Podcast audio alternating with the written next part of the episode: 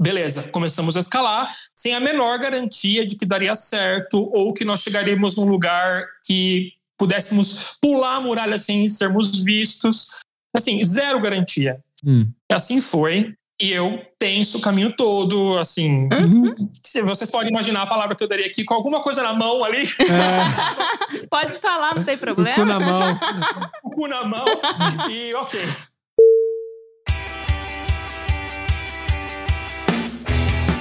Olá, viajantes, aqui é a Manu. E aqui é o Mac, sejam muito bem-vindos ao ViajaCast. E hoje a gente trouxe pro podcast um ouvinte. Eu conheci ele como ouvinte, ele mandou inclusive mensagens, relatos quando eu fui pedindo aqui durante as gravações do podcast. Aliás, você que tá ouvindo, não perca essa chance. Pode ser uma maneira de você vir aqui. É lógico, a gente adora ouvir histórias e ele contou pra gente algumas histórias e a gente falou, pô, vamos conversar. E a gente conversou, viu que dá pra gravar um programa, tamo aqui, né? Recentemente eu gravei uma live com ele que fez um maior sucesso, todo mundo adorou. E eu vou chamá-lo aqui, seja muito bem-vindo, Felipe Savieto.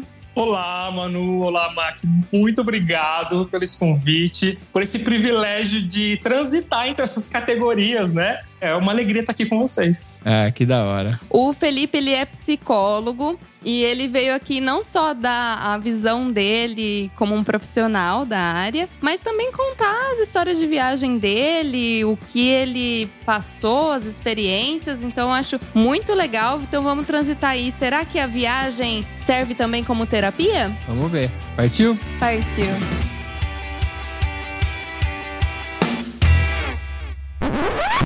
Manu, e se eu disser que quem tá ouvindo esse episódio agora tá atrasado? Mas como assim atrasado? É que esse episódio foi publicado um mês atrás. Nossa, mas, mas onde tava esse episódio então? Ele tava na comunidade VIP do ViajaCast, a comunidade onde a galera recebe com um mês de antecedência o episódio. E além de tudo, tem aqueles conteúdos exclusivos que a gente faz. Ah, tá. Mas como é que eu faço pra participar dessa comunidade VIP? É fácil, basta acessar viaja.link barra VIP. Uau, sensacional. Falando em comunidade, como é que tá legal o nosso grupo no Telegram, né? É verdade, é muito legal ver a galera interagindo com a gente. É, e eu acho interessante é que a gente se sente mais próximo dos ouvintes. Mas você lembra qual que é o link, né? Claro, é. Como é que é mesmo? É viaja.link barra grupo. Simples assim. Ah, é que eu só lembrava do simples assim. Pera, tá gravando? Tá gravando, você não sabia? Nossa, então eu vou aproveitar para falar pra galera que tá ouvindo aí, além de vocês continuarem compartilhando os episódios do Viaja Cash, existe uma outra maneira de contribuir. Sim, se a pessoa gostou desse episódio, quer ajudar a gente, ou ela participa da nossa comunidade VIP, ou ela pode simplesmente mandar um pix pra gente. Ah, um Pix, é interessante. É bem rápido, inclusive. Qual que é o nosso Pix? É pix.viajacast.com.br. Manda um Pix lá pra gente agradecendo aí, ou até sinalizando, porque lá dá pra mandar mensagem. Escreve lá qual que é o episódio que você gostou e que incentivou você a mandar esse Pix. Partiu pro episódio? Partiu! 71013.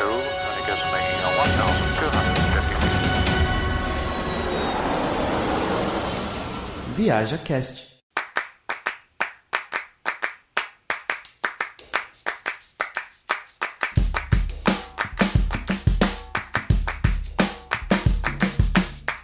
Felipe, eu adorei a live que a gente fez. Inclusive, tá salva lá no nosso Instagram, no Mac e Manu, pra quem não, não conhece. O link tá, tá aqui embaixo. Sim.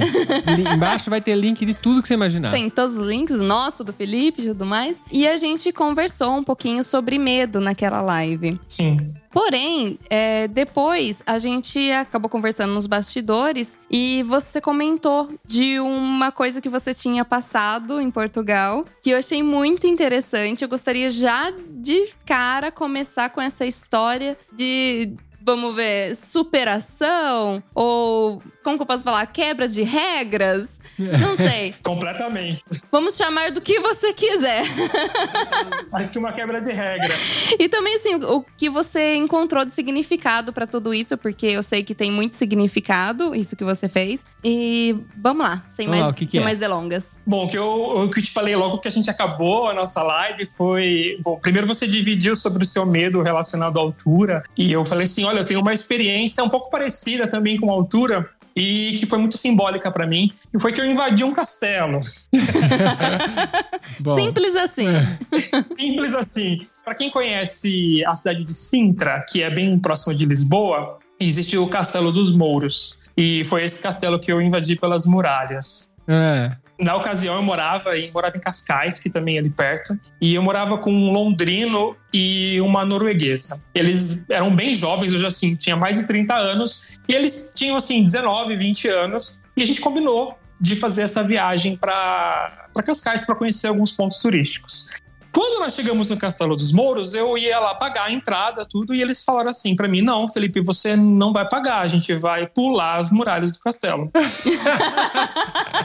Como assim? Não. Você é londrina e você é norueguesa. Se acontecer alguma coisa, o guarda vai chegar batendo nas suas costas e falar assim: Senhor James, não faça mais isso. Comigo, eu vou ser deportado, velho. Vai ser horrível. E eles, não, porque você vai, você vai. Eu tava com muito medo. E aí eu aceitei o convite, eu, eu- foi quase recusável. E aí a gente começou a escalar, eu fui escalar. Te coagiram. Me coagiram praticamente. É, foi quase recusável porque você não tinha opção, né? Na verdade.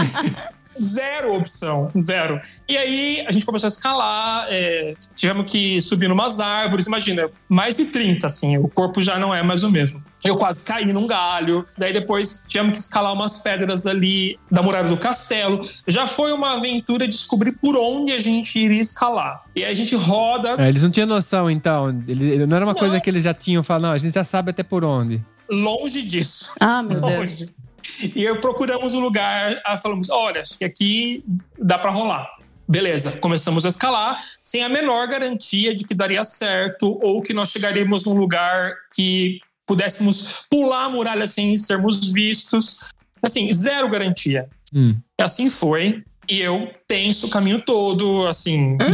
se Vocês podem imaginar a palavra que eu daria aqui com alguma coisa na mão ali, É, Pode falar, não tem o cu problema. na mão. o cu na mão e ok. A hora que a gente realmente tava quase no fim, que foi para pular, que, que eu realmente pulei a muralha, assim, no ápice e caí bem no alto. E, e o Castelo dos Mouros, ele é bem no alto de uma montanha, dá para ver longe, assim, a vista. Quando eu pulei e eu olhei assim, eu- eu falei assim: caralho, olha o que aconteceu. Olha o que eu fiz. E eu olhei longe, assim, era uma sensação de, de liberdade, de conquista, de ter ultrapassado as regras. Como, foi como se eu tivesse me enchido, assim, da minha própria potência de conseguir fazer as coisas e de romper com as regras. Isso é simbólico para mim de diversas maneiras, porque eu venho de uma história de ser uma pessoa muito certinha, assim, né? Eu- vou contar novidades que vocês não sabem ainda, mas primeiro, antes de eu falar, eu não estou dizendo aqui nesse podcast que as pessoas devem entrar em monumentos sem pagar É. né? Eu não estou fomentando isso. Eu estou dizendo que na minha história foi simbólico e eu espero que quem ouvir possa entender por quê. E também quero falar do papel da rebeldia no sentido da gente se descobrir e conseguir se conectar com nossa potência. No meu caso, eu sou gay, então eu venho de uma família assim, nada hiper repressora, mas uma família tradicional do Brasil, é, com todos os preconceitos que vocês imaginam que, que existe no Brasil até hoje. Sim. Sim. E a minha adolescência eu fui extremamente religioso, eu fui praticamente um monge. É. Ah, meu Deus. Eu morei numa comunidade católica, eu fiz voto de pobreza, castidade e obediência, assim. Você tá zoando. Caralho. Gente. Nossa. Eu achando que ter tio que, que foi pro quase ser padre era o, o, o Tá, top. Mas isso por vontade pop ou a mesma situação de pular o muro lá? Eu acho que são vários fatores. Bom, eu fui morar nessa comunidade, é, morei durante. Fiz parte seis anos e morei lá durante três anos. E usava roupa de franciscano mesmo. Gente. Não o dia inteiro, mas eu usava para dar palestra, fazer missão. Em, em várias ocasiões eu usava. E eu fui. Hoje eu acredito que por um- uma conjunção de fatores. Com certeza, para me esconder em relação à questão da sexualidade, Uhum. mas também porque eu realmente acreditava que aquilo era uma verdade, eu queria viver aquela experiência na época. Foi uma experiência muito boa para mim. E também tal- talvez por rebeldia, porque meus pais eram completamente contra. Meus pais são nada religiosos e eu fui aquela pessoa que causou um transtorno na família.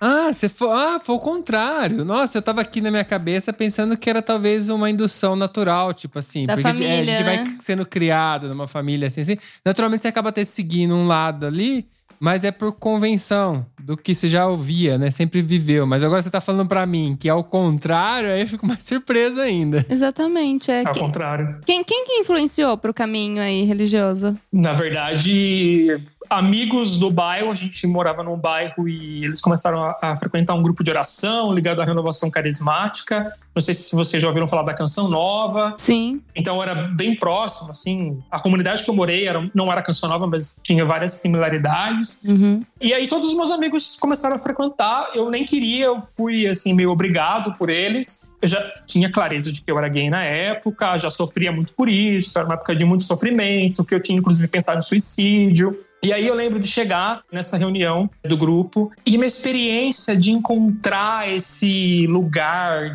divino que te ama incondicionalmente, assim, foi algo transformador. Eu comecei a chorar, eu, eu não fazia uma ideia de que eu poderia estar num ambiente onde eu seria aceito incondicionalmente. Uhum. Ah. Óbvio que depois isso se transformou em várias outras coisas, Sim. mas É. naquele, momento eu falei assim: olha, essa é a verdade, é isso que eu quero viver. E aí eu comecei, daí eu não larguei mais, né? Aí eu só fui estudando mais, e- engajando mais dentro da igreja, até que eu fui morar numa comunidade religiosa. Caramba. Ah, que louco. Nossa, nem imaginava. É, e- não, assim, eu até tenho um negócio pra perguntar, mas eu até esqueci.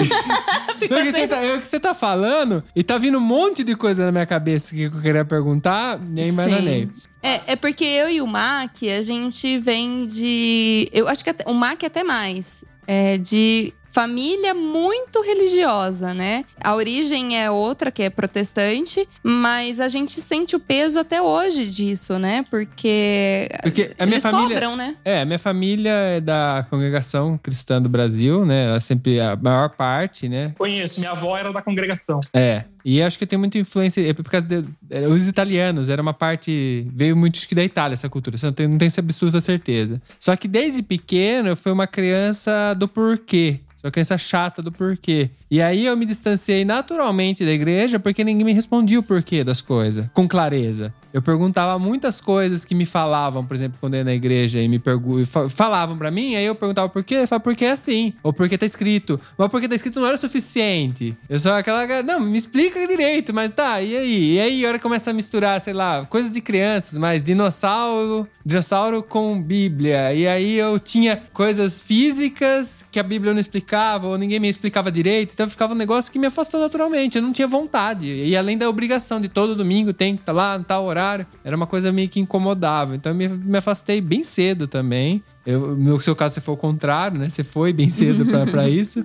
E aí eu, minha, por outro lado, minha família é toda desse lado, mas não é que é super frequentando. Meus pais não são, mas eu tinha meio que estar lá, mais ou menos, não, sabe? Não Sim, mas é tipo vô, tios, Ah, primos, toda a família Toda tá família lá. é, toda família é da mesma coisa. Meu primo, por exemplo, que mora aqui na Itália, que ouve a gente, ele já é bem mais vinculado com a igreja. E da parte dele, que ele é, ele é primo do meu pai. É uma parte que já é bem mais dentro da igreja, tem níveis lá dentro e tal. E eu nunca participei disso, eu sempre fiquei bem fora. É, a acho que a realidade não encaixava nesse, nesse formato de vida pra você. As perguntas que você fazia não encaixavam. Né? Não, as respostas não eram suficientes, assim. Tipo, eu não me não bastava e aí me incomodava. Eu, não- eu ia lá e me falava uma coisa, eu perguntava, ninguém me respondia, eu ficava mais incomodado do que satisfeito, né? Confortável com aquilo. É, lembrando aqui, pessoal, quem tá ouvindo e, e é religioso, a gente não tem nada contra. A questão é que a gente tá contando como que a gente se sente e se sentiu, né? Durante o processo, né? É, a beleza disso isso é que eu transitei por várias religiões. Eu tive eh, relacionamentos até com outras pessoas que tinham religião completamente diferente e eu transitei em todas. Eu não tenho preconceito. É até até legal para poder entender as pessoas. Né? Você vai, você vê o que ela pensa, o que ela age, o que, que ela acredita, que é a mágica que tem essa parte que mistura com a viagem, né? Que a gente também viaja por esse sentido, por conhecer as pessoas, lugares novos, culturas novas. Exatamente. É, eu também transitei por várias religiões depois, não como, não exatamente é, fazendo parte, como eu fiz dentro da Igreja Católica,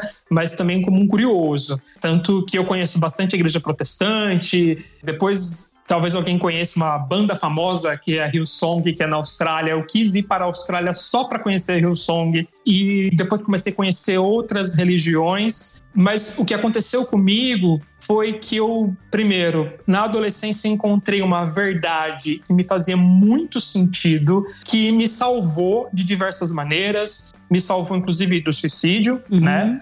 Mas ao mesmo tempo, ela não encaixava na minha experiência de vida, ela não encaixava na minha homossexualidade. E aí eu tive que fazer um movimento de abrir mão de algo extremamente precioso, porque ou eu mantinha essa verdade, me anulava completamente, ou eu desconstruía. Então eu tive que quebrar algo de muita preciosidade na minha experiência, para poder se encontrar comigo e, e me aceitar foi muito desafiador e daí como parte desse processo fui me abrindo para ouvir outras experiências religiosas, para ouvir gente do budismo, da umbanda, do protestantismo. E hoje eu não me considero, hoje eu não sou ligado a nenhuma espiritualidade. Eu nem sei definir exatamente o que eu acredito. Eu costumo dizer que o que, exi o que existe existe independente do que eu penso sobre isso. Exatamente, eu também. É bom. Então eu sigo, eu sigo investigando e ouvindo as experiências e estou muito confortável nesse lugar. Mas só para linkar com a história do castelo, porque pode não fazer sentido aonde a gente é. é. O pessoal tá. Por que, que ele falou isso? é, pular a muralha do castelo foi, de alguma maneira, um ato de rebeldia contra as regras, contra os meus limites. E, e eu fui uma pessoa que tentou se enquadrar nesses limites. Então eu nunca tomei um porre. Na vida, até hoje, eu nunca tomei um porre, mas eu não me orgulho disso, assim. não, eu queria, queria ter tido um porre. peraí, peraí. Eu não me orgulho, é ótimo. Eu não me orgulho de não ter tomado. Eu tenho que ter tomado. Podia ter tido um porre. Eu vou te apresentar o gin tônica. A gente pode conversar sentados numa mesa. Isso a gente pode ajudar. Se precisar, a gente ajuda, tá? Podemos.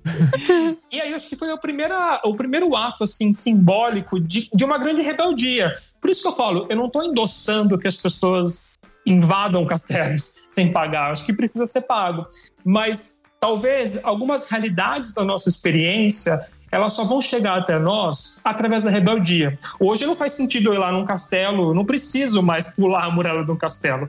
Mas o Felipe, que fez isso, precisava. Uhum. E, e, por isso essa experiência é tão simbólica para mim. E, e talvez a gente possa investigar é, quais rebeldias são necessárias na nossa vida para a gente romper com aquilo que nos oprime. Sim, você falando isso, só um coisa, você falando isso, eu tenho, por exemplo, o um exemplo meu, que seria muito parecido com o seu, que foi a minha, entre aspas, rebeldia, foi ter ido sozinho até o Ushuaia. Porque todo mundo falava para mim não ir sozinho. Eu ia com alguém ou tal, ou que eu ia morrer. Meus pais não me impediram, não falaram nada, né? Eles já sabiam que não tinha o que fazer. Mas para mim, foi tipo assim, também romper. Eu tive esse, essa epifania, né? De hora que eu comecei a fazer, que eu caí na realidade que eu tava fazendo, né? Porque na hora que você sai, demora um pouco ainda pra você entender o que você tá fazendo. Eu também tive esse, essa questão de euforia, de, de, de, de, se sentir empoderado, de falar, meu, eu tô fazendo isso mesmo. E eu fui, voltei e não morri. Eu sempre falo isso. Eu fui, voltei e não morri. essa sensação de caralho, olha o que eu fiz, né? É, é. exatamente. E eu acho que para até é, reforçar o que você tá falando, quando a gente começa a ouvir alguém falar dessa maneira, começa a analisar também as próprias experiências e, e falar: caramba, eu, foi isso o clique, né? E no meu caso, eu também sou de uma, uma família super tradicional, meu pai achando que mulher não pode fazer coisas, né? Homens podem. Então.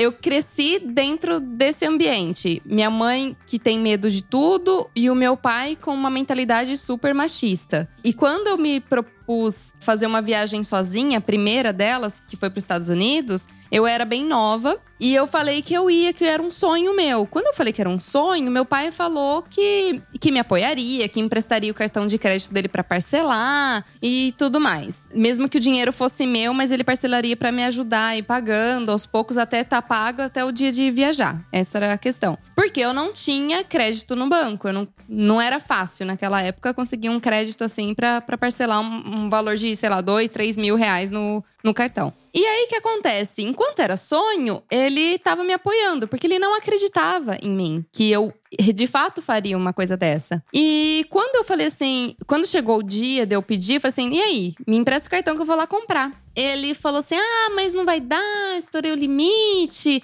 E inventou uma desculpa. E não me ajudou. Eu estava tão firme naquilo que eu queria fazer que eu fui a rebelde, que sempre fui aquela menina certinha que falava amém pros pais, que só saía com os pais.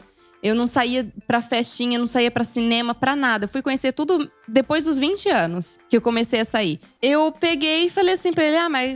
Ah, é? Não? Então tá. E dei o meu jeito de comprar, abrir conta, consegui um amigo que deu crédito para mim, abri conta, vendi a minha moto que eu tinha, porque já que não tinha dinheiro, catei a minha moto, vendi ela e comprei essa passagem de ida e volta e fui sem dinheiro nenhum para os Estados Unidos. E essa rebeldia minha, que por mais tantos riscos que tinha, e eu tava com medo? Tava, tava com medo também. Mas foi o que abriu as portas para eu começar a fazer o que eu realmente gosto. A coisa que me, me faz me sentir bem, que é viajar e me sentir dona de mim, dona do, das minhas próprias decisões. Então, para mim, agora ouvindo você falando de tudo isso, eu falo assim: caramba, foi a minha rebeldia que fez eu, eu ser quem eu sou hoje acho que ampliou esse lugar que você fala, talvez querendo me colocar como mulher, como um lugar onde eu não, eu não posso ir sozinha, e eu dou meus pulos aqui. É. é porque no fundo, se você tem vontade mesmo de fazer alguma coisa, lógico que depende diretamente de você. E se você tem, você pode romper qualquer barreira para fazer. Não existe o impossível, existe o que não foi feito, né? E aí a galera tem que correr atrás, né? Cada um corre. É eu entendo que sempre uma briga psicológica. Todas as viagens que eu fiz, eu aprendi que eu sempre tava brigando comigo mesmo. Nada tava acontecendo errado, nada. Eu tava brigando com a minha cabeça em convencer eu mesmo que eu podia fazer, de que eu não, não ia acontecer nada, ou que eu, sabe? Então era sempre uma briga constante com o meu próprio psicológico. As pessoas têm essa dificuldade, tenho medo, por exemplo. Eu, eu tenho medo das coisas que eu faço. As pessoas dizem, ah, a gente foi para lá, a gente subiu montanha, a gente tal, o Max é aventureiro. Não é que eu não tenha medo, é que eu eu desafio ele, né? Eu vou pra cima dele e supero ele. Então é são detalhes que às vezes faz você executar ou não alguma coisa. Eu super acredito nisso, porque eu acho que é uma briga psicológica no sentido de uma briga com a nossa visão de mundo. E às vezes a gente passa muito tempo, porque a gente tem uma visão da nossa identidade. E eu tinha uma visão de identidade de que eu precisava ser certinho, correto. Já não sou mais tão certinho, óbvio que já experimentei maconha na minha vida, eu nunca me corre, mas. Nossa, que ousado! Meu né? Mas a gente tem essa visão de mundo sobre nós e sobre o outro, que o lugar da aventura pertence ao outro e que a gente não dá conta. Porque a hora que a gente olha para a nossa experiência, vem medo. E o que eu acho que eu aprendi na minha vida é que a gente não precisa ter essa visão fechada sobre nós. Eu posso ir ainda que eu continue com medo. E eu já falei para vocês nos bastidores que tem um mochilão aí vindo pela frente. É. E não quer dizer que as pessoas olham para mim e elas dizem: Nossa, como você é corajoso. É, como que você consegue fazer isso? Dormir na casa de estranhos de couchsurf eu não me acho super destemido. Eu continuo com medo, eu continuo com todas as inseguranças, mas eu, eu vou carregando elas. Sim. Eu acho que a gente coloca muito como super-herói essas pessoas que fazem coisas que a gente não faz não, ou não costuma fazer. Então, e um super-herói normalmente está muito longe da gente, né? Pobres mortais, né? E eu acho que entender que o outro também é um ser humano como nós e que em algum momento teve o ponto de partida para ele também, faz a gente repensar nisso e, e pensar, falar, caramba, eu, por que não? Eu também posso tentar a gente só sabe tentando é, as coisas, né? E eu acho muito interessante porque depois que a gente começou a fazer o ViajaCast, principalmente, a gente tem recebido relatos de pessoas que falam que a gente acabou encorajando elas com, com as histórias. Eu, inclusive. Ah com as histórias é, das pessoas, porque cada um tem a sua história, teve um meio pra chegar lá.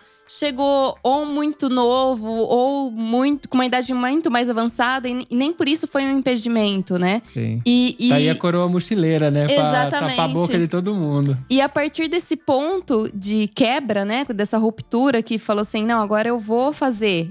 Que é o momento que você toma a decisão e você faz realmente, quando você volta, você volta renovado, né? Com as forças renovadas. E eu acho muito interessante que aí que vem o tema até de- desse episódio que a gente tá conversando até agora, que é a viagem como terapia mesmo. Que, lógico, não substitui uma terapia profissional, tal. A gente traumas, outras coisas, a gente trata dentro de um consultório. Mas uma viagem, ela pode tratar é, coisas que às vezes você nem pensava sobre. Exatamente.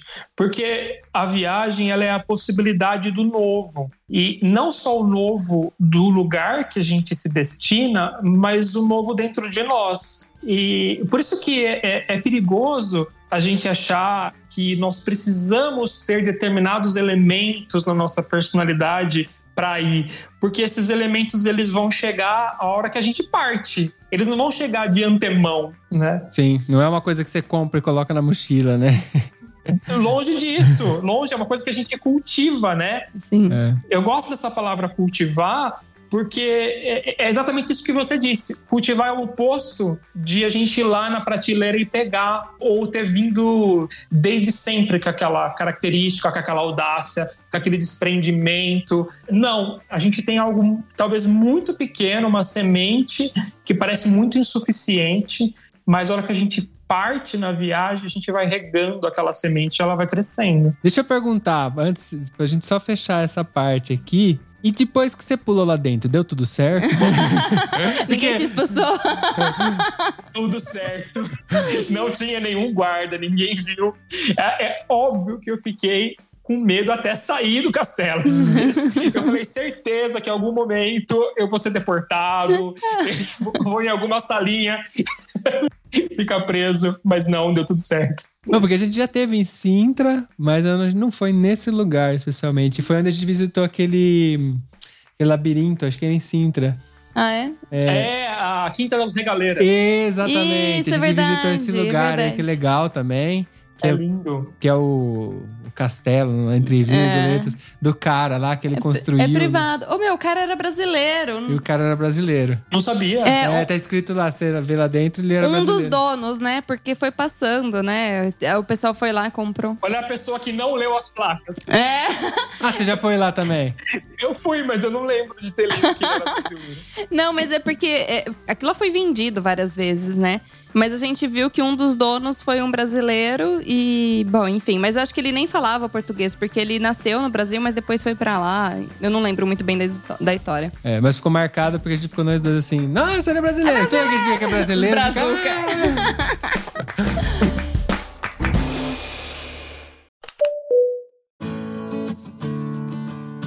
Mas falando de experiência, experiências novas, eu sei também que você morou em Portugal, inclusive através deste depoimento que a gente se conheceu, porque você falou de- da época que você morou em Portugal e que não foi uma experiência tão linda assim. Primeiramente, por que, que você decidiu? Como que você foi parar lá em Portugal? Ok, vamos lá.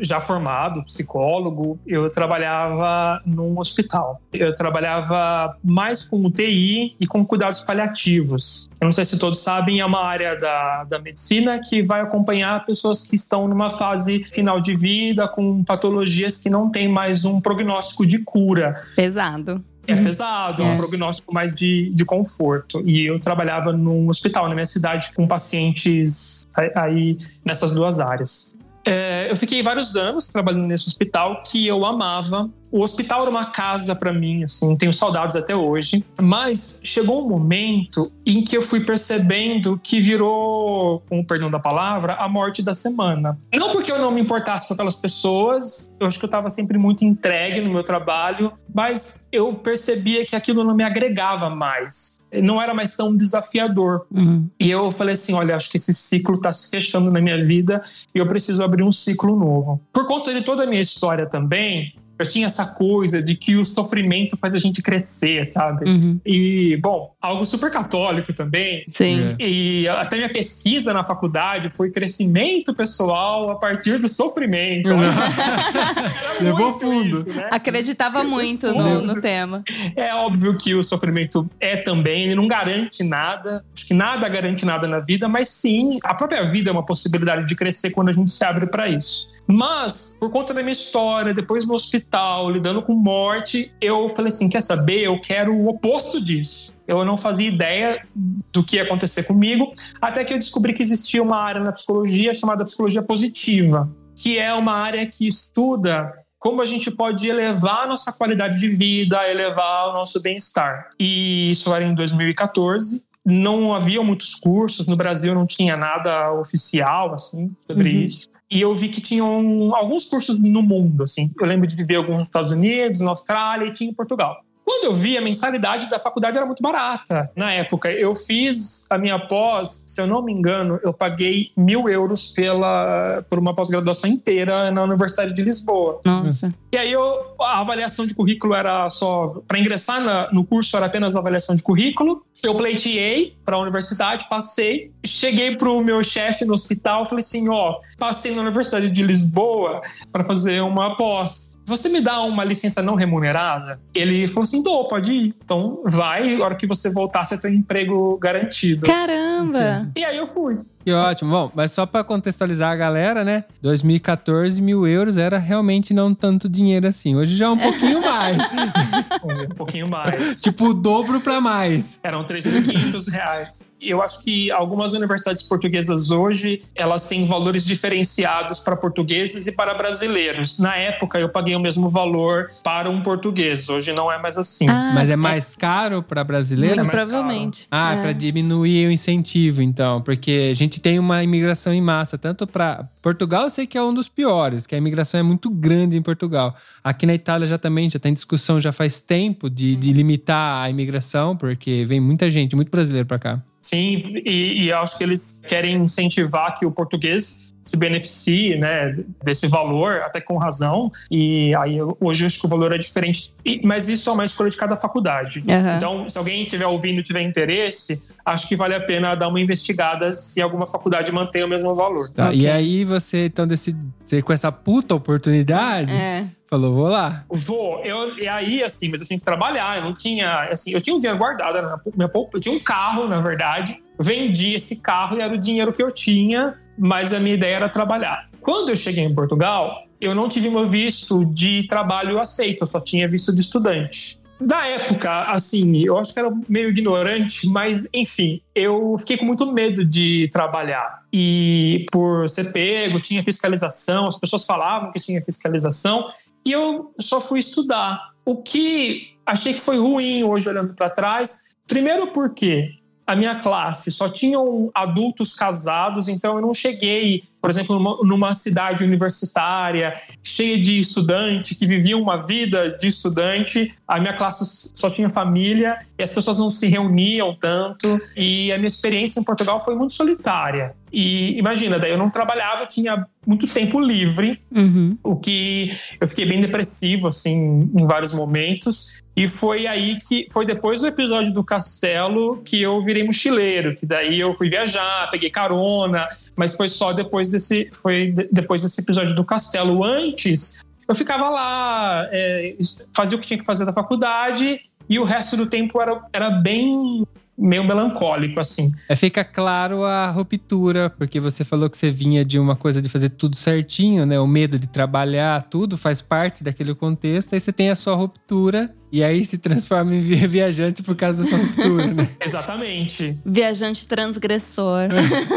super transgressor pegar carona, imagina, pra mim. Ah, isso é É. super. Inclusive, a gente gravou um episódio com a Alana. Não sei se você já ouviu, mas ele se chama Não Faça Promessas. E uma das promessas dela pra mãe é que ela não ia pegar carona com homens. E ela. Primeira coisa que ela fez foi descumprir todas as promessas que ela tinha feito pra mãe dela. Exatamente. Não foi nem só isso, foi descumprir todas. Eu ouvi, e ela foi, ela foi pro. Ela fez uma viagem pela América Latina. e eu- Isso. E ela descumpriu todo. E a mãe dela se encontrou depois com ela. Sim. Foi muito bonito esse episódio. É, lindo mesmo. É, aproximou, no final das contas, ela contou pra gente que aproximou ela da mãe dela. Pra você, pra você ver, né? Que. Como é. Nem sempre o ah, transgredir vai te afastar das pessoas. Não mesmo. Eu tenho uma história parecida, porque depois a minha mãe me- se encontrou comigo em Amsterdã. Ah! E, E fumou maconha junto. não fumou maconha, mas a gente comprou um bolinho. Ah, boa, boa, boa, boa. Pera, então vai, vamos contar do início da história. não, a história não é tão legal assim, mas Só a partir do bolinho. porque o bolinho não fez efeito. Eu não sei onde a gente. Eu já tinha ido para Amsterdã, já tinha comido um space cake que fez muito efeito.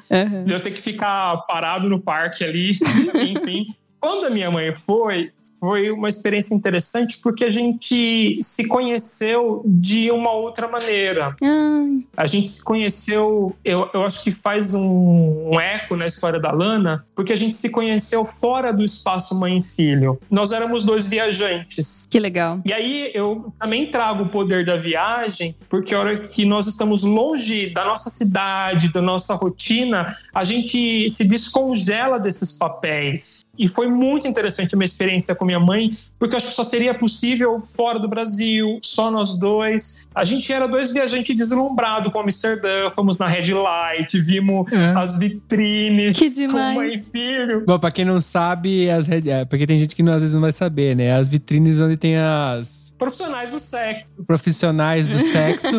Porque eu não queria falar prostituta porque eu acho essa palavra pejorativa até, apesar de não ser uma profissão. Mas elas ficam meio que expostas como produtos. Como produto, Então sim. você vai lá e você passa e você fica olhando. É, se você não quiser usar, você pode usar também. Pagar, entrar lá e usar, né? Usufruir.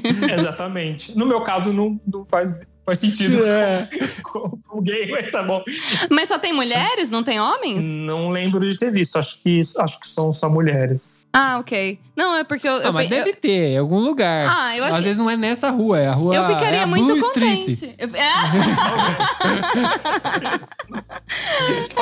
Que decepção. Queria ver homens de sunguinha lá dançando. É, então.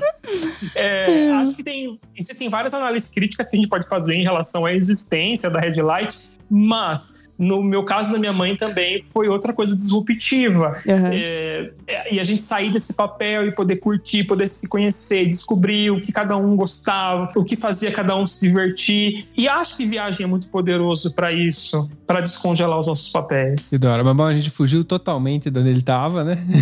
Sim, não, mas A gente estava em Portugal, comparei a Amsterdã. Sim, mas eu achei sensacional, porque traz essa outra experiência que acaba trazendo mudanças e mudanças pro, pra melhor, né? Cara, eu juro pra você, ouvindo as pessoas que viajam, que trazem os pais, enfim, a gente fica com uma dorzinha assim, confesso, a gente tem essa dor aqui que incomoda, porque os nossos pais nem pensam em vir. Hoje. Hoje nem pensam. A gente cada vez mais perde a esperança que eles vão vir, entendeu? A- os da Manu é um pouquinho pior ainda. Os meus estão piorando cada vez mais, porque cada vez mais dá desculpa, né? E sendo que. ne- Mas eles não pensam por porque realmente não desperta o interesse ou porque tem algumas limitações? Bom, no caso dos meus pais, eles são pessoas que sempre viajaram, nasci no meio de viagem, moto, é? não são pessoas que a viagem é ruim, é bom. Apesar de eles nunca terem saído Do Brasil. país. é, Mas se for para Paraguai, mas não vale, entendeu? Financeiro não é, porque eles não estão mal de vida. Eu já falei pra eles que eles vindo pra cá, eu faço questão, a parte a passagem, eu faço questão de pagar praticamente tudo, porque pra gente aqui pagar um pouco mais de comida não muda nada, uma entrada no parque não muda nada, então não é financeiro. É uma questão, não sei, eles criam empecilhos naturalmente. Ah, primeiro era que tinha que esperar a data certa, aí veio o Covid, obviamente, a data certa foi pro, pro caralho, né? É. Sim. E aí, agora, as últimas conversas falaram que agora não é só eles. Aí tem que vir meu irmão e a esposa. Aí complica, porque você tem que juntar todo mundo e não vai poder ir todo mundo. Sabe, cada vez. Falei, vem vocês, depois vem meu irmão, vem todo mundo, sei lá, mas tem que vir, entendeu? Não é criar problemas. Então sempre tem uma coisa. E eles não estão parados, estão viajando no Brasil à medida do possível, então significa que eles estão disponíveis. A questão é eles escolherem vir pra cá ou não. Não sei se é medo de avião, acho que não. É, mas- na- é natural do ser humano encontrar desculpas para os próprios medos? É super natural, mas ouvindo o Mac, eu fiquei pensando que pode ser uma resistência por concretizar que vocês estão vivendo fora do país. Hum, É, eu já, eu, eu- eu sei que você já relatou que vocês não eram tão. O, o afeto entre você e sua família não é. Vocês não são super do chamego e tal, né? É, você contou isso em algum episódio. Mas não quer dizer que não exista. E talvez, não sei, uma hipótese, eles tenham dificuldade em, em realmente concretizar e ver, ó, o meu filho. Para vocês dois, está estabelecendo uma vida fora do país. Porque se eles não estão aí, eles não vêm. Então Ah. fica sempre aquela. Uma bolha É, você falando é uma coisa que eu não tinha pensado. Existe um bom, muito sentido nisso, porque agora ele não fala mais sobre isso, mas por um período eles, minha mãe chegou a falar até sonhar que eu tinha voltado, porque a gente fez uma surpresa É uma verdade. época, né? Mas era depois de um ano que a gente tava aqui. Agora já se passaram quatro anos, a gente tá entrando no quinto ano que a gente tá aqui, e eu não vou voltar pro Brasil. A minha, nosso objetivo aqui é o último. Não é que eu não gosto do Brasil, adoro o Brasil, acho muito bonito, lugar maravilhoso, viajei muito pelo Brasil, mas a vida que a gente tem aqui, tipo, se eu quero conhecer o mundo e tal, mas na hora que eu acabar esse mochilão, eu não volto pro Brasil, eu volto pra cá, entendeu? Ou eu volto pra qualquer país da Europa que eu possa viver, porque eu tenho passaporte italiano. E é isso. Então, talvez você falando isso realmente tem esse- essa lógica que bate, sabe? Pode ser que Bate, chegando bate aqui eles sabem, é verdade, ele não vai voltar mais, né? A gente não vai, se a gente não vier aqui, não volta mais. Então, eu, eu gostei do que você falou, porque eu não tinha pensado por esse lado. É, quando eu fui morar na comunidade que eu contei, Hum. o meu pai falou isso pra mim. Ele falou assim: "Eu nunca vou lá te visitar". E ele nunca foi. E mas o dia que você quiser sair, eu vou te buscar. Nossa. E foi exatamente o que aconteceu. Ele foi me buscar o dia que eu falei que ia sair. Então, talvez para o meu pai não ir me visitar uma maneira de, de, de negar essa realidade. Meu filho, ele, eu não, eu não quero entrar em contato com esse universo que meu filho escolheu. E me parece que tem algumas similaridades aí. Sim, agora você falando também Nossa, acho. faz total Faz sentido, inclusive sentido. pros meus. total. Os meus pais, eles costumam negar bastante a realidade, então eu acho que faz sentido, inclusive, para no caso deles, de não, não quererem ver e não. não É, que o dos pais da Manu é bem mais claro. É, isso, isso é porque muito era- claro. Até, até quando eles estão conversando com a Manu, o jeito, as conversas, pra onde vão e tal, você vê que é claro que eles fogem dos assuntos principais, assim, são pessoas que vão esquivando, assim, sabe? é, é, é verdade. Que interessante isso. Eles não se empolgam, eles não se empolgam com perguntar como que é a vida aí, o que, que vocês estão fazendo. Não, e isso desde sempre, porque quando, por exemplo, eu estava nos Estados Unidos, eu liguei uma vez pra falar, eu já falei essa história várias vezes, mas enfim, que eu liguei pra avisar que ia ter, ia passar o, o Sandy, né, que é um tornado, mas de tantas pessoas me insistirem, porque eu já sabia que minha mãe não ia nem ligar, e ela também, ela não nem sabia. Então, tipo assim, e eu ligava pra, pra falar como é que tava lá, só que ao mesmo tempo a pergunta não vinha. Ninguém me perguntava como é que eu tava. Eu tava ligando porque eu queria contar. É, tem Então, muito isso. é o assunto não isso. é esse. Por exemplo, quando, no caso da Manu, quando ela fala com os pais dela, o assunto é o que tá acontecendo lá, com a família dela lá. Eles nunca Uhum. dão a retórica de perguntar como tá aqui, pra saber se fala é bem suave. Os meus ainda. né, Minha mãe sempre pergunta tal. Ela acompanha o Instagram, ouve alguns podcasts, ela deve ouvir também. Sim. Mas eu sinto que tem hora que a gente fala. Ultimamente até tá piorando. A gente falou ultimamente. A última vez que a gente falou sobre isso, meio que deu a impressão que Mudaram de eu não assunto. sabia nem pra onde, pra- pra onde correr.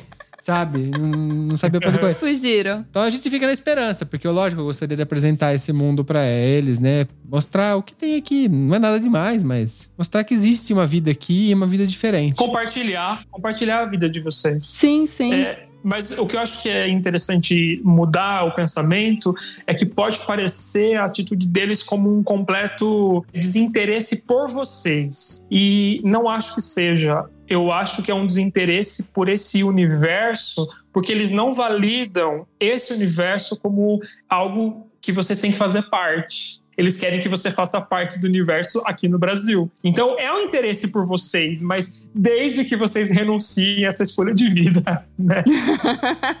é, então acho que vai ficar difícil. Vamos continuar lá no Brasil, a gente aqui. Eu acho que no final do podcast o Felipe vai passar a conta pra gente depositar, né? Pela terapia Pela que ele tá terapia. fazendo. Familiar. Mas, mas vocês já foram claros, assim, do tipo, queremos que vocês venham tal data, assim, sabe? Sem ficar meio, ah, vamos, vamos marcar de marcar, igual a gente faz com um amigo. Marcar Não, de marcar. Não, de falar uma tal data, não, porque eu nunca senti, nunca me senti ao ponto de definir a agenda deles. Mas eu falei pra eles que eu queria que eles viessem, preferia que eles viessem, por exemplo, no inverno, pra eles verem uma coisa diferente. Apesar da minha mãe ter muito frio e tal, eu falei, mas você tem que vir aqui no- numa época que não é igual no Brasil, né? É, né? Se, Porque se for você coisas data, você diferentes. falou isso. Falei isso, mas eu falei assim, ó, você tem que vir em agosto desse ano, entendeu? Então, tipo. É. Até porque eu não, eu não consigo encaixar isso na conversa. De falar pra você, você tem que vir tal dia. É. Já comprei a passagem. E, e eu não consigo fazer uma coisa que eu não admito que as pessoas façam comigo. Que É. é, de falar: olha, amanhã você vai jantar em casa. Eu falei, não, você me convida, eu falo se aceita ou não. Concordo. eu não admito isso que as pessoas façam comigo, que elas definam que eu tenho que fazer da minha própria vida. Então eu não me vejo no direito de fazer isso com eles também. Uhum. Mas talvez, vamos imaginar que vocês vão fazer uma celebração de quatro anos de namoro ou de quatro anos que vocês estão aí na Itália, qualquer coisa, e vocês falam: olha, 15 de outubro vamos fazer tal coisa, a gente adoraria que vocês estivessem, vai acontecer independentemente de vocês estarem aqui, então se planejem, serão muito bem-vindos se estiverem. Acho que é uma maneira de não ficar tão na fantasia, sabe? Sim. Hum, interessante. Interessante. A gente pode inventar daí- alguma coisa só pra resolver esse problema. Quem sabe? A gente inventa. A gente renova os nossos votos. É, Renova votos na Capadócia, assim, no balão. Adoro.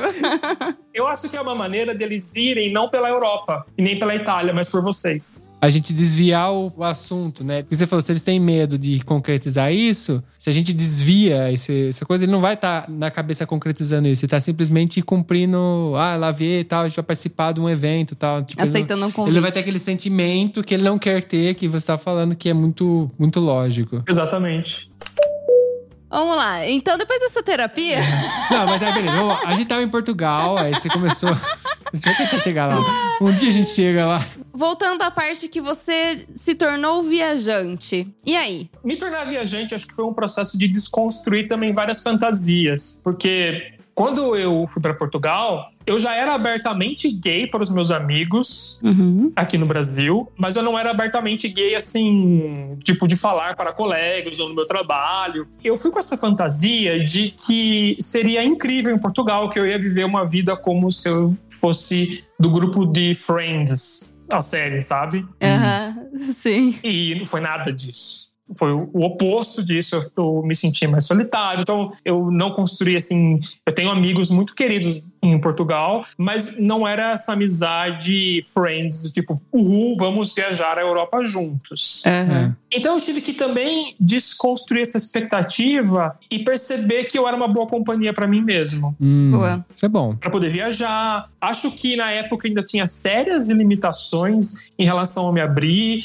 O mundo, por incrível que pareça, não são tantos anos assim, 2014, mas o mundo era muito diferente por conta da internet. Então eu tinha várias fantasias de que eu não seria aceito se eu chegasse num hostel, se eu falasse que eu era gay, as pessoas iam se afastar de mim. Então eu comecei a viajar, mas ainda com algumas travas. Mas foi uma excelente oportunidade de eu descobrir que eu era uma boa companhia para mim mesmo. E assim eu fiz. Então daí eu não parei. Daí qualquer voo da Ryanair que tinha, eu entrava na internet e, e, e via assim onde tem voo barato. E é para lá que eu vou. E, Que massa. E, e, assim eu viajei para inúmeros países assim na Europa. Eu, eu- acho que você, a sua ilusão que você tinha que você foi para Portugal, você ia conquistar ela no Canadá, porque eu ouvi falar, eu tenho amigos que que são gays, e eles foram pro Canadá e lá tinha a festa e tudo que ele queria fazer, do que ele fez tudo que ele tinha direito lá. Eu não sei se é contexto geral, mas é porque eles são uma nação muito aberta, né? Então ele É, foi lá e se descobriu livres. lá, ele mudou, ele virou outra pessoa. Quando eu vi ele depois, quando ele voltou depois de alguns anos pra fazer uma visita, era completamente outra pessoa. É, então, assim como eu falo de comida, que se você não gostou, você comeu errado, então você viajou errado. É. Não, mas no fundo ele conseguiu chegar no objetivo dele, só foi de um jeito diferente. Não, eu tô brincando, poxa.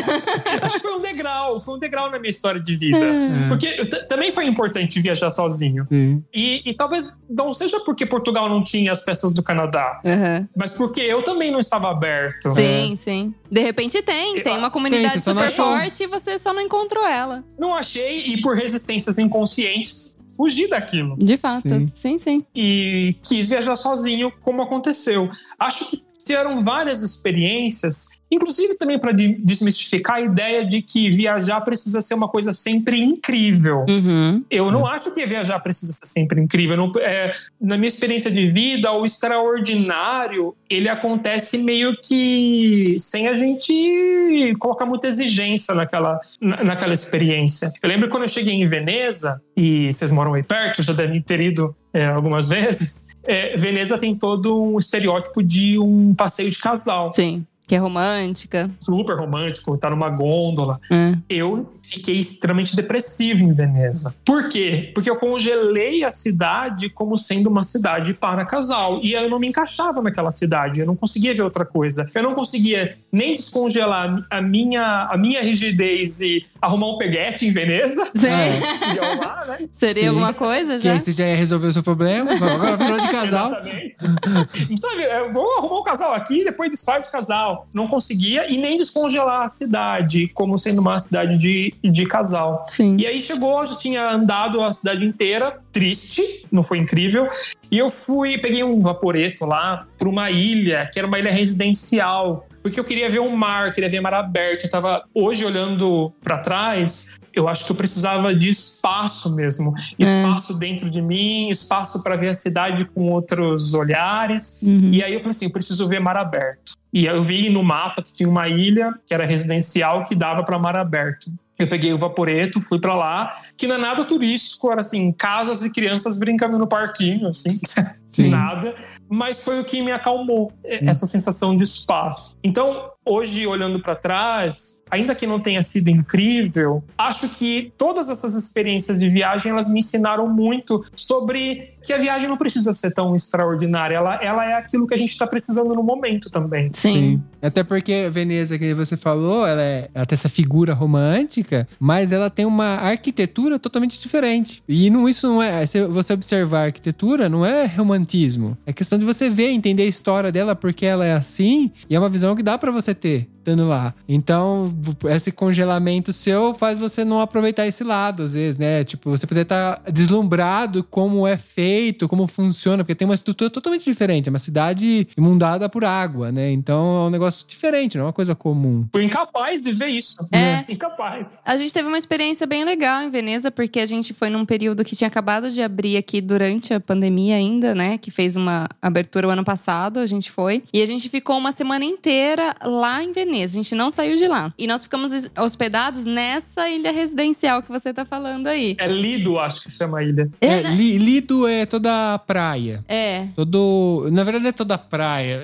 É como se fosse. Porque assim, existem lidos privados no meio da cidade. A gente tem um aqui do lado. Que é um lugar que tem água e as pessoas. Como se fosse uma praia. É, uma prainha. Eu não sei definir exatamente, mas lido é isso. Então, tu- eles. Um eles foram- espaço ali. Eles deram o nome de lido, mas era porque naquela região é o espaço que, que é assim. Mas, mas foi muito legal porque a gente não ficou no meio do, do que era turístico, apesar de não ter quase ninguém na época que a gente foi. Mas a gente fez com calma. Sim. A gente não fez correndo essa viagem, então foi uma descoberta diferente também. E a gente ficou num hostel muito legal, muito bonito. E teve um dia lá que rolou a maior festa. Então, tipo assim, a gente viveu várias experiências dentro de uma semana. Um dia a gente tava no meio de uma festa, um monte de molecada. Tinha um monte mundo- brasileiro que tava vindo de Portugal, os molequinhos. Que depois viraram ouvintes do Viaja Cast também. E, nossa, foi, foi, foi sensacional, assim, como, como experiência, porque a gente não, não. Acho que a gente tinha imaginado que poderia viver isso lá, em Veneza. É porque Veneza, assim como todo mundo conhece, é um pedaço daquela área. Aí depois tem Murano, Burano, Tor Torcello, se eu não me engano, que é assim que fala. Que é Murano é por causa dos vidros. Então é conhecido por fabricar vidros, pés de vidro. Isso que imaginar em vidro. Tem esse lado que a gente ficou que é urbano, é para as pessoas que moram lá. Então é uma visão diferente. A pessoa que mora ali, ela vai trabalhar lá no centro, no comércio. Então são, é tão rico que a gente teve muito, foi muito, nossa, muita sorte, porque a gente saiu da primeira abertura e tava vazio. E mesmo assim tá, teve a festa da cidade, tudo, que eles criam uma ponte que você passa a pé por cima do rio. Nessa parte urbana é meio longinho, né? É, é o único período do ano que eles constroem essa ponte, porque é o, o dia do, do padroeiro da, de Veneza. E aí tem até fogos, tudo não teve nesse ano por conta do pra Covid. Atrair, é pra atrair muita gente. É, pra não ter aglomeração. Mas eles construíram mesmo assim essa ponte flutuante, então você é o único dia que você consegue atravessar para lá e para cá sem pagar. É, porque a igreja onde era a comemoração era na parte urbana onde a gente tava. Então as pessoas podem sair do centro de Veneza e ir a pé até a igreja por cima dessa ponte. Era, foi uma experiência muito da hora. Incrível. Incrível. E aí vocês vão conhecendo uma Veneza que é cotidiana, né? Sim. É, é, é como se vocês, vocês vão conhecendo por dentro, né? E não aqui, aqui o estereótipo. Sim. Não, realmente. Apesar que a gente visitou os pontos turísticos, obviamente, né? Óbvio, mas, mas ah, eu acho que a gente fez tranquilos. A gente não, não fez questão de, por exemplo, andar na gôndola. Do, É, do a gente tipo, não fez a gôndola. Sei lá, eu, eu acho que a gente tira essa obrigação de cumprir com os checks, sabe? Do tipo, subir na gôndola e tirar uma foto. que mais? Subir, no- subir na Torre Eiffel, por exemplo.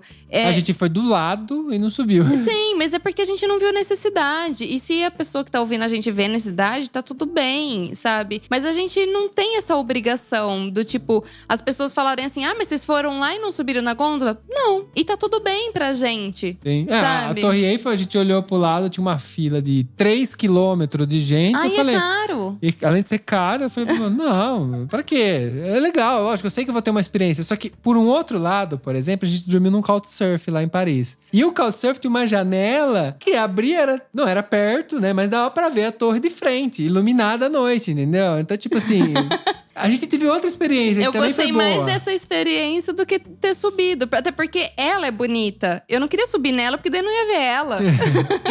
São visões. São visões de mundo, visões. Mas aí que eu, que eu falo que abrir espaço para entender o que aquele lugar pode te oferecer, além do que você foi com uma ideia fixa, sabe? E, e isso é um aprendizado de viagem, porque se a gente chega num lugar com essa pretensão de que aquilo tem que ser extraordinário, de que aquilo tem que ser o que você leu num blog ou ouviu num podcast, a chance desse lugar te frustrar é muito grande. Você não se abre para novidade. A expectativa, você tem que co- controlar muito bem a expectativa. Apesar, o que complica hoje é que a gente tem excesso de informação. Então a gente já vem com todo o roteiro pronto, com tudo o que tem que acontecer. Você já tem, isso é uma expectativa. Você leu lá que existe isso, tem isso, você tem que passar por isso. E se você vai para, a gente adora fazer turismo não turístico, que nem que a gente chama, porque você cai numa cidade totalmente aleatória e simplesmente você descobre ela. A gente foi nessa última viagem, a gente tava em Garda, a gente conheceu o casal lá. Eu tô lembrando de outra coisa. Qual?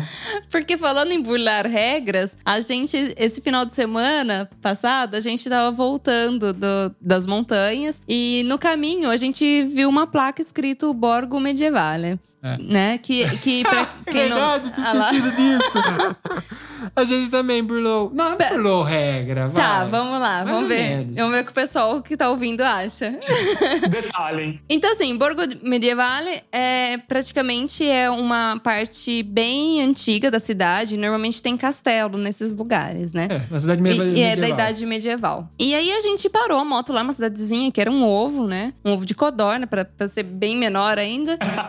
e falava assim: vamos dar uma olhada? Vamos. Não tava com pressa pra voltar pra casa. E a gente desceu, aí tinha lá uma placa Castelo Vermelho. Tá. Vamos ver esse castelo vermelho. Chegando lá, esse castelo vermelho era um hotel. Ele se transformou num hotel, É. restaurante, enfim, tipo, não é mais um castelo que virou um museu, né? Que você visita e tal. Mas aí tinha uma porta aberta, a gente entrou nessa É, porta, não, porque a gente mas- queria Coca-Cola. É, mas fora. Mas fora já dava pra ver que tava rolando uma puta festa lá Ah, dentro, porque tava sim. um sonzão, tanto que eu subia a rua dançando, zoando, né? E tinha uma galera bem vestida que dava pra ver, porque na frente, assim, tinha uma parte alta que tinha uma galera bem vestida, que É. dava pra ver. Tava rolando um festaço. Que depois a gente viu que esse castelo ele aluga o espaço pra casamento, cerimônias, enfim. E tava rolando essa festa lá, então tava lotado, música alta, pessoas dando risada, enfim. Porta aberta, entramos, porque a gente tava morrendo de sede, a gente queria uma coca gelada. Nossa, Sabe quando que Coca, vem aquela sabe? vontade de uma coca gelada? Que a Coca-Cola patrocina a gente? é... A gente entrou, falou assim, vamos ver se a gente consegue comprar aí. Não tinha nada perto na cidade, cidade fantasma praticamente. Só que era uma reserva pra essa família, sei lá. Tipo, É. tá todo mundo.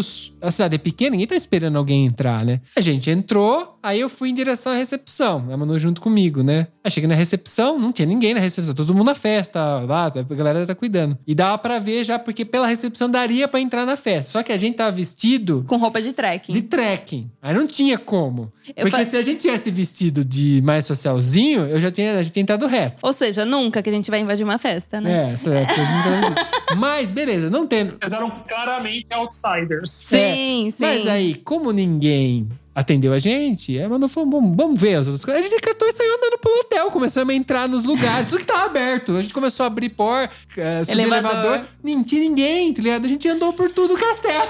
Mas su- subiu minha curiosidade, porque no elevador tinha escrito é, a fresco, não sei, de 1500. Aí num outro andar tinha não sei o que lá. Cada, cada andar tinha alguma coisa diferente. Aí eu falei assim: vamos subir no elevador. a Vamos, gente vamos. ficou entrando e saindo desse elevador cada andar do castelo. Aí a gente dava uma volta, até onde dava pra ir. E tava aberto de novo. Aí a gente foi, foi. No final das contas, a gente voltou pra recepção. Acho que a gente não sei se passamos reto pra recepção, acho que foi reto embora depois. Vamos né? reto embora. Não trombamos ninguém, ninguém viu a gente. Tinha câmera. Então, tipo, vai ser muito engraçado o cara da câmera, se ele for visitar, dar uma olhada, ver um casal entrando, andando pra todo lado e indo embora. Com roupa de trekking. Com roupa de trek, aleatório. E o coração pulsando ali, né? Que você fica com- com aquela ansiedade. Será que vai dar certo? É, eu não devo ter ficado como você ficou. É, não. Porque assim, na minha cabeça, assim, o que, que eu encarei? Se eu fosse, por exemplo, querer dormir uma noite naquele hotel, o que, que eu faria? Eu ia entrar, ia procurar a recepção. Se eu não achasse ninguém na recepção, o que eu ia fazer? Eu ia andar atrás de alguém. Então, na minha cabeça, eu tinha essa história. Pra Ah, ficar é. tranquilo, entendeu? E, e também, se caso a gente encontrasse alguém, a gente ia fazer essa pergunta. Ai, a gente tava te procurando. Maravilhoso. Mas aí que eu acho interessante, porque a gente tava falando antes de vocês contarem essa história, que a gente vive num mundo cheio de informação e que talvez a gente não se surpreenda mais quando a gente chega num lugar. E aí, quando vocês contam a história, me faz pensar que a surpresa vem nas microexperiências. Sim. É a hora que você vê um hotel, que é um castelo, que é alguma coisa, e você entra.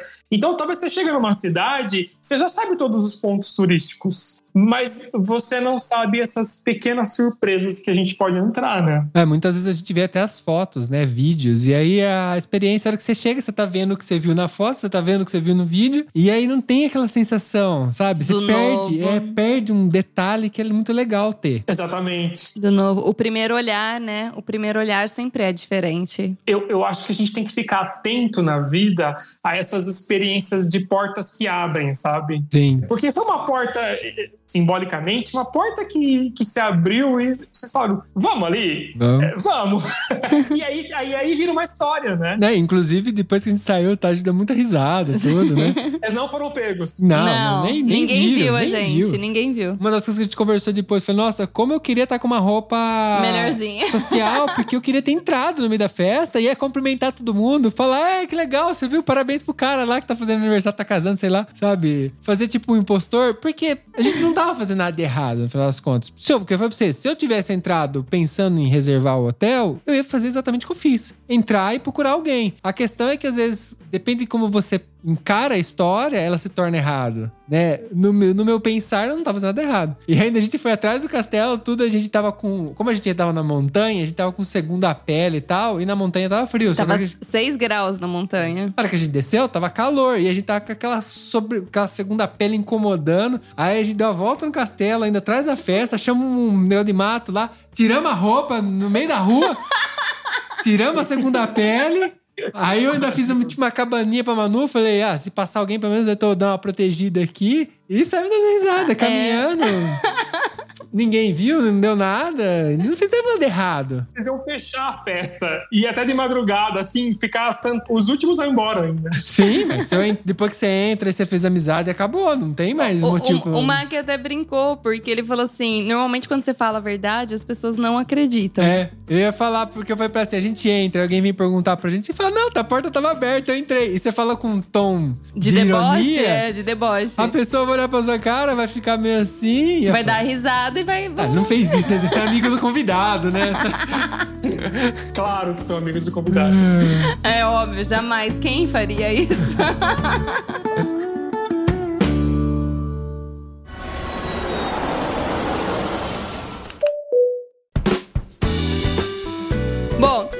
Felipe, resumindo tudo isso que a gente falou aqui, até porque a gente já conversou pra caramba, mas é, eu acho que o que, que nós podemos concluir da, da viagem funcionar como uma terapia também na nossa vida?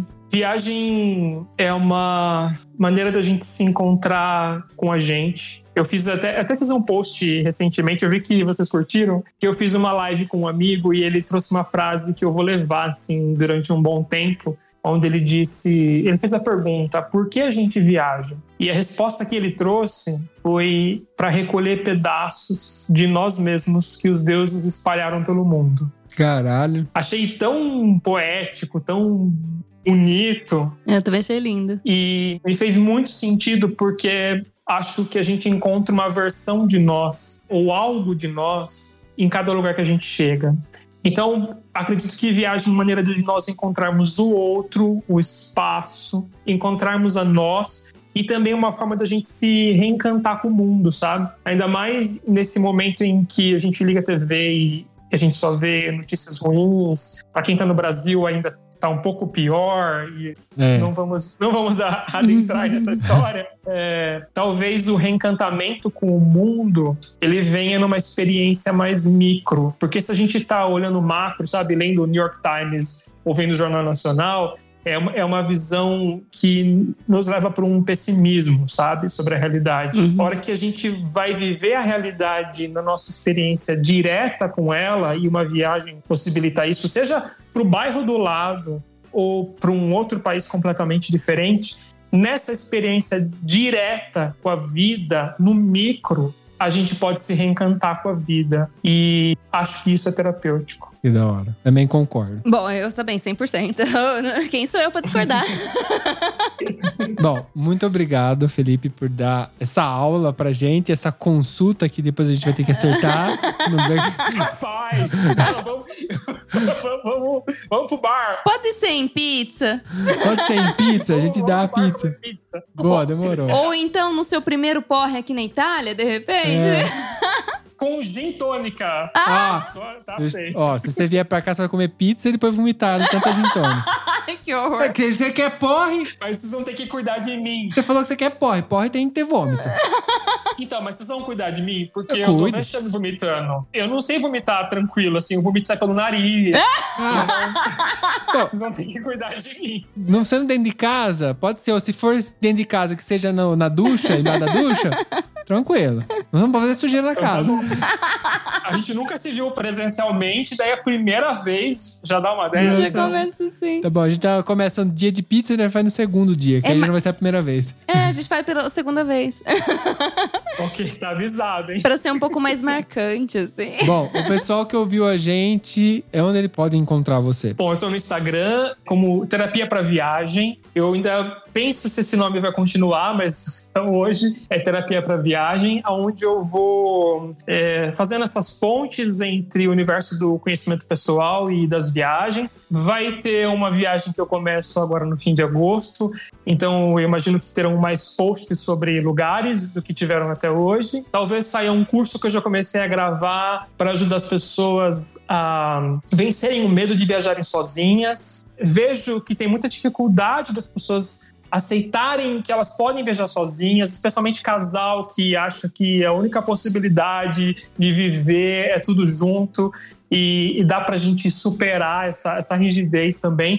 Então, o curso eu quero falar sobre o poder de a gente viajar sozinho, e, mas tá lá no Instagram, Terapia para Viagem. Bom, os links vão estar aqui embaixo na descrição, como sempre. Então, se você tá com preguiça de escrever, você só pode clicar. é mais fácil. Muito obrigada, viu, Felipe? Muito, muito, muito obrigada ter vindo e ter compartilhado um pouco das suas histórias com a gente. Eu que agradeço. Eu sou fã de vocês individualmente enquanto casal e, e é um- uma alegria ter participado. Obrigado. Temos um programa? Temos um programa. Tchau, tchau, galera. Um beijo, tchau, tchau.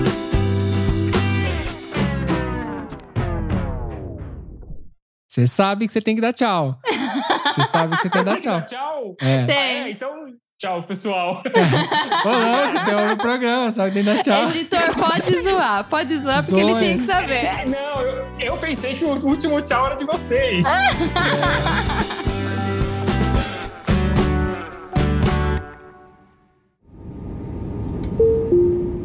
Eu tenho certeza que você lembrou de alguém ouvindo esse episódio. Então compartilhe agora mesmo com essa pessoa. Assim mantemos essa conexão entre nós, viajantes.